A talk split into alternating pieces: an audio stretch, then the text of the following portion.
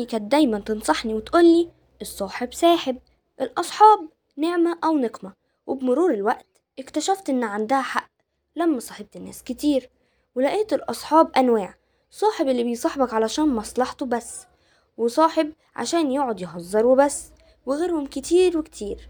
لحد لما وصلت للصاحب الحقيقي اللي بيحبني زي ما أنا ومش عايز حاجة مني وبيقف جنبي لما أحتاجه وبيفرح لفرحي وبيزعل لزعلي.